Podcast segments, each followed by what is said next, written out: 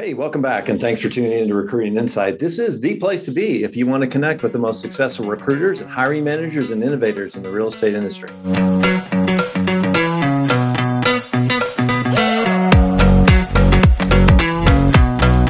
Hey, it's a Great day to recruit, and I'm super excited to introduce you to our guest today, Vanessa Mouton.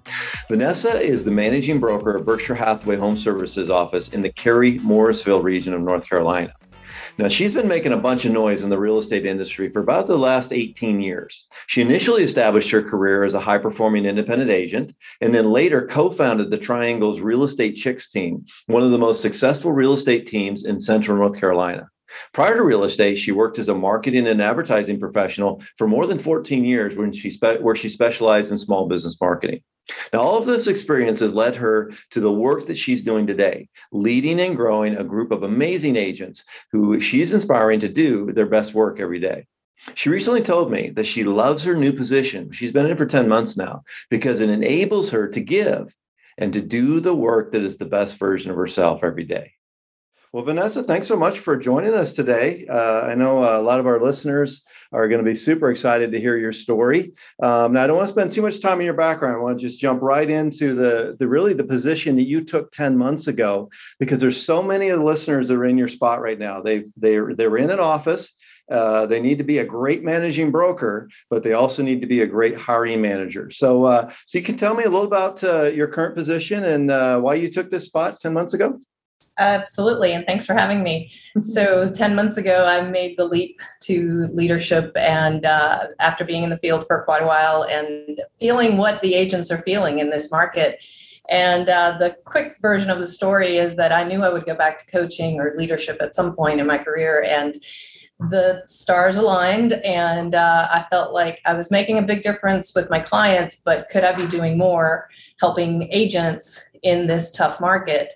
And so I came over here and that's what I'm doing. And it's been remarkable. It's been a remarkable journey. So, so when you got there, um, can you tell us a little about the, you know, the condition of the office and and what we what what did you kind of step into when you first started? Stepped into a kind of a hard spot. Uh, obviously, the market was uh, tough already and uh, just super busy. But we also had uh, some sadness going on. A, a colleague that was um, passing away, and so had to. We were kind of recovering from PTSD of pandemic, plus going through the loss of a dear colleague. Um, and uh, so, so those first couple of months were super bumpy, as you remember coaching me. And uh, but we got through it together, and in that process, really bonded um, as a family. I guess we'll go ahead and call it that as a family. And so we had to, some cleaning up to do, some freshening up, some painting, some clearing out of things. And uh, one thing that I did that I didn't know was a psychological thing was bringing in greenery. I love greenery, as you can see in my office. And so I brought in artificial greenery throughout the office as well as the front door. Um, and found out after the fact that oh greenery is supposed to be calming oh there you go i'm like i didn't even know that so that was some little touches, but it, it was it's been a journey. Those last few, the first few months were the bumpiest, just because we had other emotional things going on too. Yeah, yeah, absolutely. So you almost started it like, uh, hey, we're going to start something new here. Um, yeah. So what were some of the goals? What were some of the goals that you set in place, uh, and how did recruiting uh, uh play into those goals? Okay, so the number one goal when I walked in the door in the very first sales meeting that I had with the crew, day one, day two, I guess technically, was to focus on the agents that were already here. Retention was my number one uh, priority and i said as much to them and I, uh, my boss was with us at the time and i pointed to him and i said i know he wants me to recruit but i want you to understand you are my number one focus right now and then we will start recruiting but i want to make sure that who we recruit who we attract is a match for our culture because i already had a, I knew what this culture was about once upon a time because i was an agent here before. Right Right. Yeah, and I and I and I know a little bit of the story. So obviously, you're very successful at retaining, um, you know, almost everyone that um, in the office, and you did a great job of that. And of course, uh, re- retention always helps uh, when you want to yes. start recruiting. So you didn't wait too long. You only waited a couple months there before you really started hitting the ground running on re- recruiting. Um, and you had some pretty remarkable success. Uh, just from our discussion beforehand, um, you've hired seven experienced agents in your 10 months is there that accounted for 27 million in production.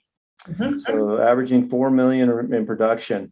So I think a lot of uh, people listening to this, uh, you know, are, are really um, in the trenches when it comes to experience stage recruiting. And, and when they see someone that's new in a position who can gain that much traction, traction quickly, uh, it's, it's pretty remarkable. So, so let's delve into that a little bit. What, um, what about your value proposition has allowed you to, to really recruit that successfully that quickly? Well, we have a lot of talented agents in this office to begin with. So that is very important to align whoever's coming in with that. So I have been very diligent in not only explaining to my own agents, but anyone that I interview that we have a couple of things that we need out of an agent coming on board. They need to be full time in the business, they can't be working part time or full time somewhere else. And they uh, preferably, if they're going to be a brand new agent, that they've lived here more than two years to have a sphere of influence that's big enough to tap into. In fact, based on your 15 minute recommendation of a pre interview Zoom, I have done that effectively since January, and I have not hired 10 agents on purpose mm. and saved 45 minutes each time uh, because of that pre-interview. And so that's been for the new agent population but then the agents that are experienced the number one reason i think i'm having so much success with that attracting them is two two reasons. The uh, so i guess it's two reasons. My in-house agents are doing recruiting right. because they're talking about the office and the culture and then my relationships in the business I've been in this market for 14 years and relationships is so important to me which i think you you know social media i stay in touch with people i'm very intentional.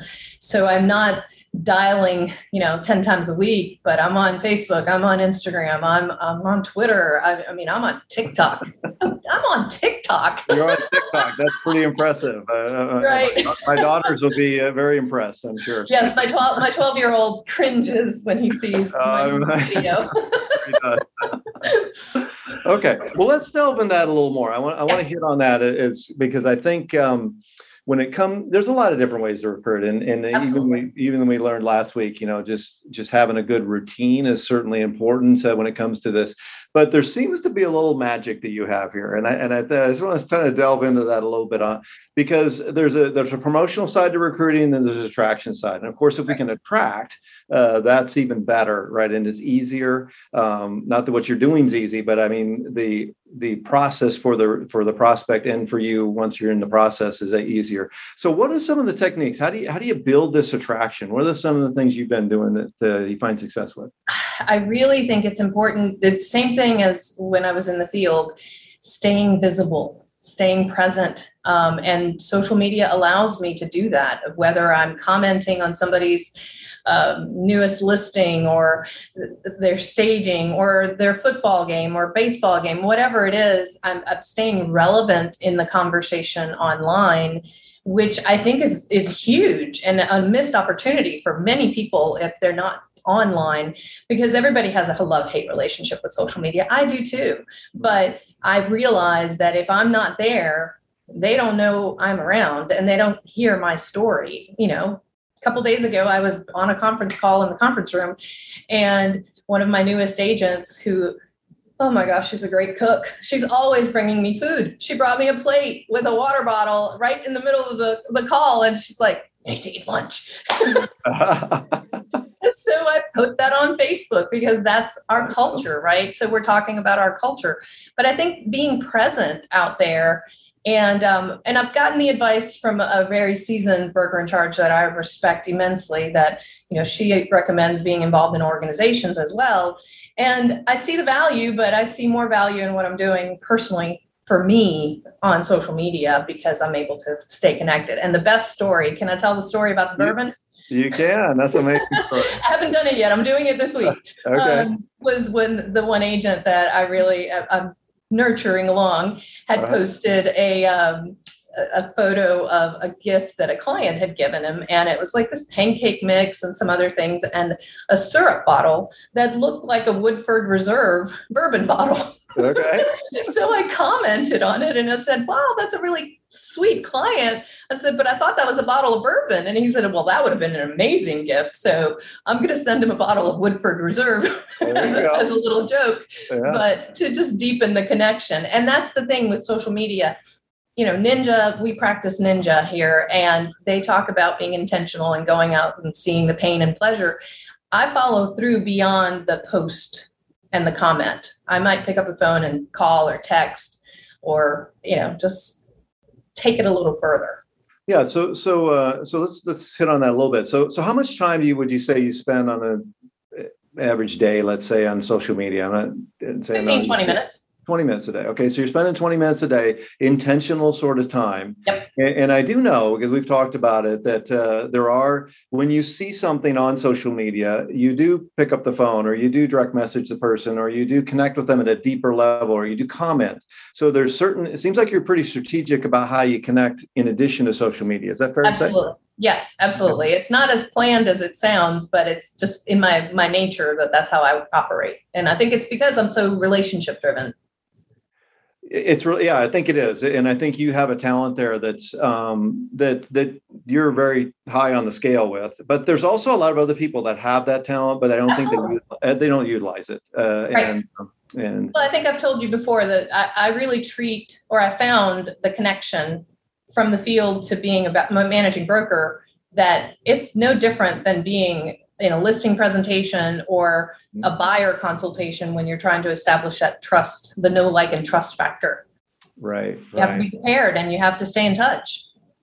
Yeah, I, I'm I'm starting to hear that more and more with the with the highest producing uh, recruiters uh, or that recruiting role that you have. That there is a of the connection between what you did as an agent when it comes to listing yeah. and, and prospecting and really getting that work done versus what actually happens in recruiting.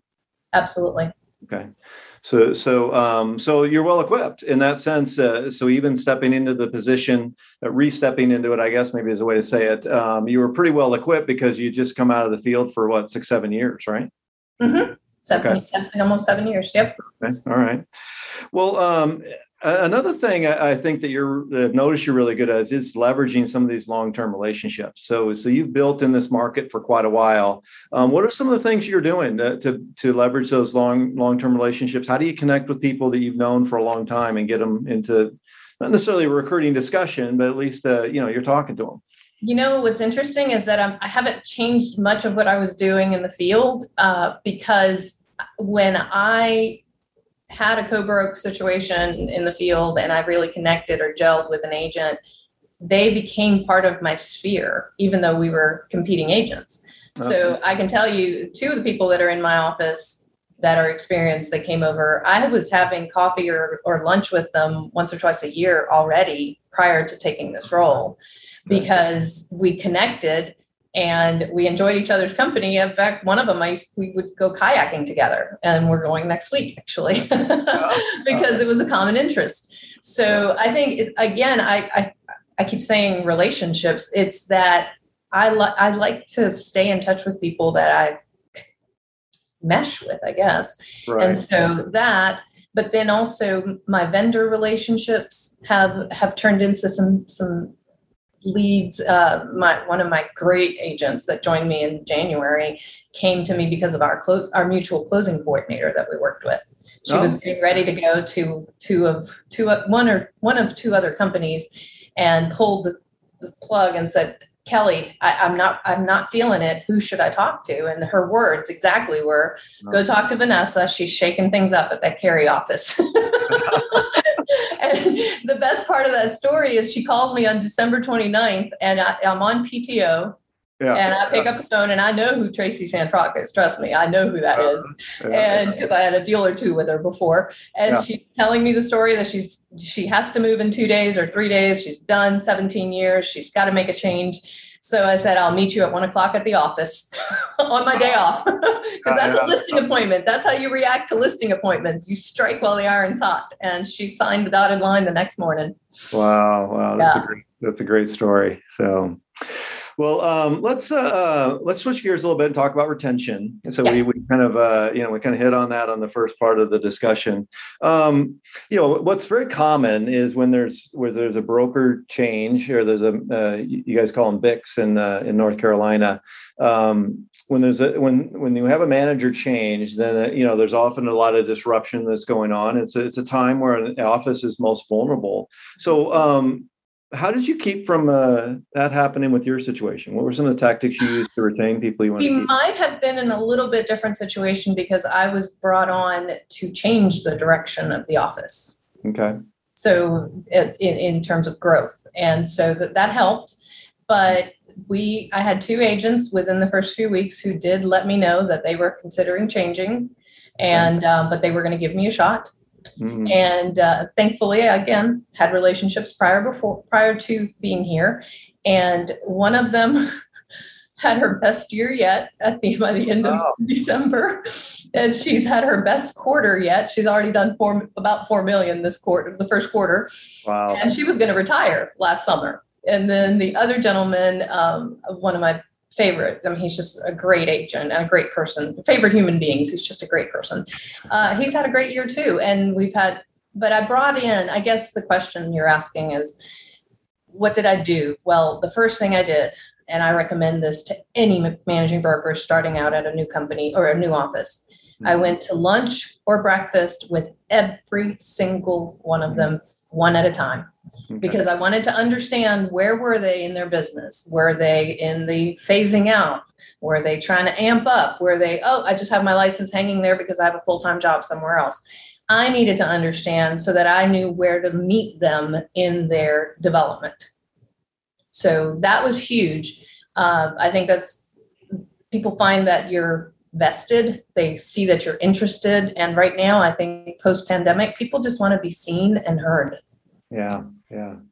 that's a great that's a great takeaway right there. I think there's something that almost anybody can apply right, right away. So, so um, we, one of the things we've talked about um, in our relationship over the last few months, uh, you know, you're you're focused on building a high performing office, uh, and and so by nature, there's some sometimes people aren't a fit to that that culture. There's some organic, you know, some people uh, you know have, have some changes in their life or maybe they aren't that full-time model. How do you how do you handle that? How do you handle in voting some people well, I'm, I'm facing that pretty intently right now uh, because i'm assessing next since i'm making the rule for myself that i'm not going to consider a candidate if they are full-time or part-time somewhere or they have uh, less than two years in this market now i'm having to shift that gaze onto my own roster and decide how does that look and what what do I need to do here. And so today I had a, a fairly not difficult but awkward conversation with someone who I inherited and working full time somewhere else. And a few months ago, when I met with him, he said, "I I'm gonna let I'm gonna let that go in June, or I'm gonna you know stay the course and just keep my license hanging." Said, "Okay, well, I need to know that answer now." So I said, "The two options that I really need you to look at at this point is either uh, leave that job and dive in full time to real estate to that I know that you are fully committed to this business because I'm investing in you. So I expect you to invest in your own business.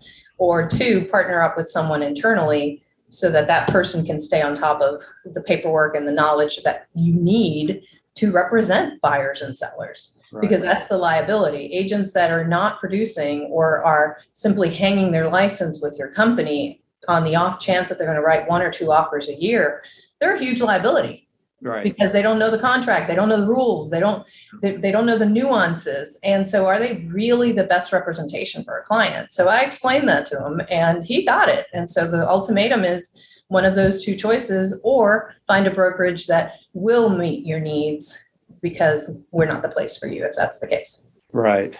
And I think that's also uh, uh, a, there's a legal liability that's associated, but I think is uh, there's a liability to culture too. If you're Absolutely. trying to build this high performing, uh, and we got some people that just aren't bought in or aren't going to do this, it, it really distracts from that. Well, and I, and I see it in my existing agents. I have agents that have been here 15, 20 years and of course the phone's going to ring. I turned it to airplane mode, but the other one rang. the uh, the seasoned agents are seeing the caliber of the agents I'm bringing in, even the brand new ones. I have a brand new one that is she's been licensed five months. She went to EXP first, then she came mm-hmm. here, yeah. and 45 days after she got here, she closed two transactions, 1.7 million. Wow. Wow. And and then she's 23. Yeah. And they all love her because she's smart and they tap her on the shoulder. Can you do an open house for me? Can you go show a house? And and she's just loving it because she's seen and heard and learning the business. Uh, that's awesome. That's awesome. Well, uh, as we wrap up today, um, if you were uh, let, us let's go back to earlier in your career. Let's suppose that you were you were a, uh, a less seasoned manager and a less seasoned agent you were. What if what if you were ta- you know uh, taking over an office new, or maybe we have a lot of uh, teams and we have a lot of uh, um, you know people that are just kind of starting this recruiting process. Um, if someone's got two or three agents and they're and they're trying to get things rolling, what would be some of the things that you did? What what, what or would do to kind of get things you know go from the two to ten sort of thing? I've had some very good conversations around that recently with teams especially is defining the roles, defining the tasks so that you manage expectations and get ahead of them. Because when you have teams that are trying to grow, I had a conversation with an agent in Greensboro actually from my former broker in charge, my Winston-Salem days. Yeah. And her question was very specific about that growth. And I said, listen, you need to look at what is it that you need spell that out and then ask the person you're inviting what do they need? Spell it out and see where it syncs. Because if it doesn't sync it's a recipe for failure. Because how often do we see teams add a team member and the team member thinks oh i'm going to get all these leads and the team leader thinks i'm going to get all this help and neither happens. Right and then the team member moves on. Same thing happens at the brokerage level. Explain what your value proposition is. If you don't know what it is, and listen, I, I speak from experience here. Ben is my first coach. You're my first coach, right? And yeah. on the in on the early days, or in the early days, we were defining my value proposition. We were trying to define my ideal candidate. It was really hard at first because I didn't know what that looked like yet, and it varies by office, right? I can't walk into a huge 120 person office and say, "Oh, I'm only going to have top producers." Right. that that's suicidal. right, right. you have to you have to fire you know over half of the people. yeah, yeah. But uh, so you do you have to take stock, read the room. Number one, read the room, and two, make a plan and and follow the plan. One of the things I mentioned to you a couple days ago, I treat all of my sales meetings as if they were a listing presentation. Mm. I prep for those suckers as if it was a listing presentation, and it is not a not a minute wasted because I remember what it was like being an agent.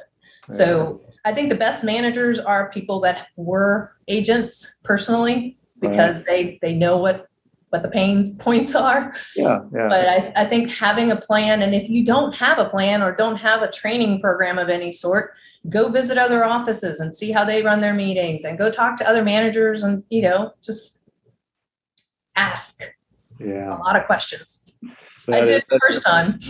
Yeah, I know that is that is so helpful. Uh, that um, that that this you know we to hear all the things that you're you're actually talking about and and uh, to to um, I've learned a lot today, just on even even though we spent some time together um, in our coaching relationship. So so thank you so much for sharing everything. You that uh, that you've been able to uh, um, put together, and I'm, I'm excited about the next year. I think uh, you know you're just you're just starting. I'm just getting started. exactly. well, uh, and now for those of you that are doing the uh, the hard work of recruiting every single day, hope you take what you learned today and go make a difference.